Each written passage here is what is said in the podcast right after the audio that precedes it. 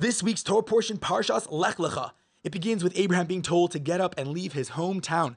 He travels, leaves his hometown, uh, takes separate paths from his nephew Lot, and a short while later, he hears that his nephew has been taken captive along with a whole bunch of other people by these four kings, which defeated the five kings. We're not going to get into that right now.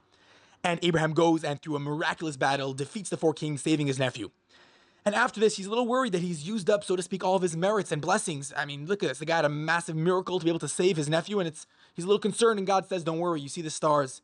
Your descendants will be like the stars. And obviously, on a simple level, this means in numbers, we will be like the stars of Jewish people, so many, so many of us scattered throughout the world. But on a more spiritual and deeper sense, this also means just like the stars which light up the night, causing light for someone to walk without stumbling, so too each and every one of us have the ability to light up the night for another fellow Jew.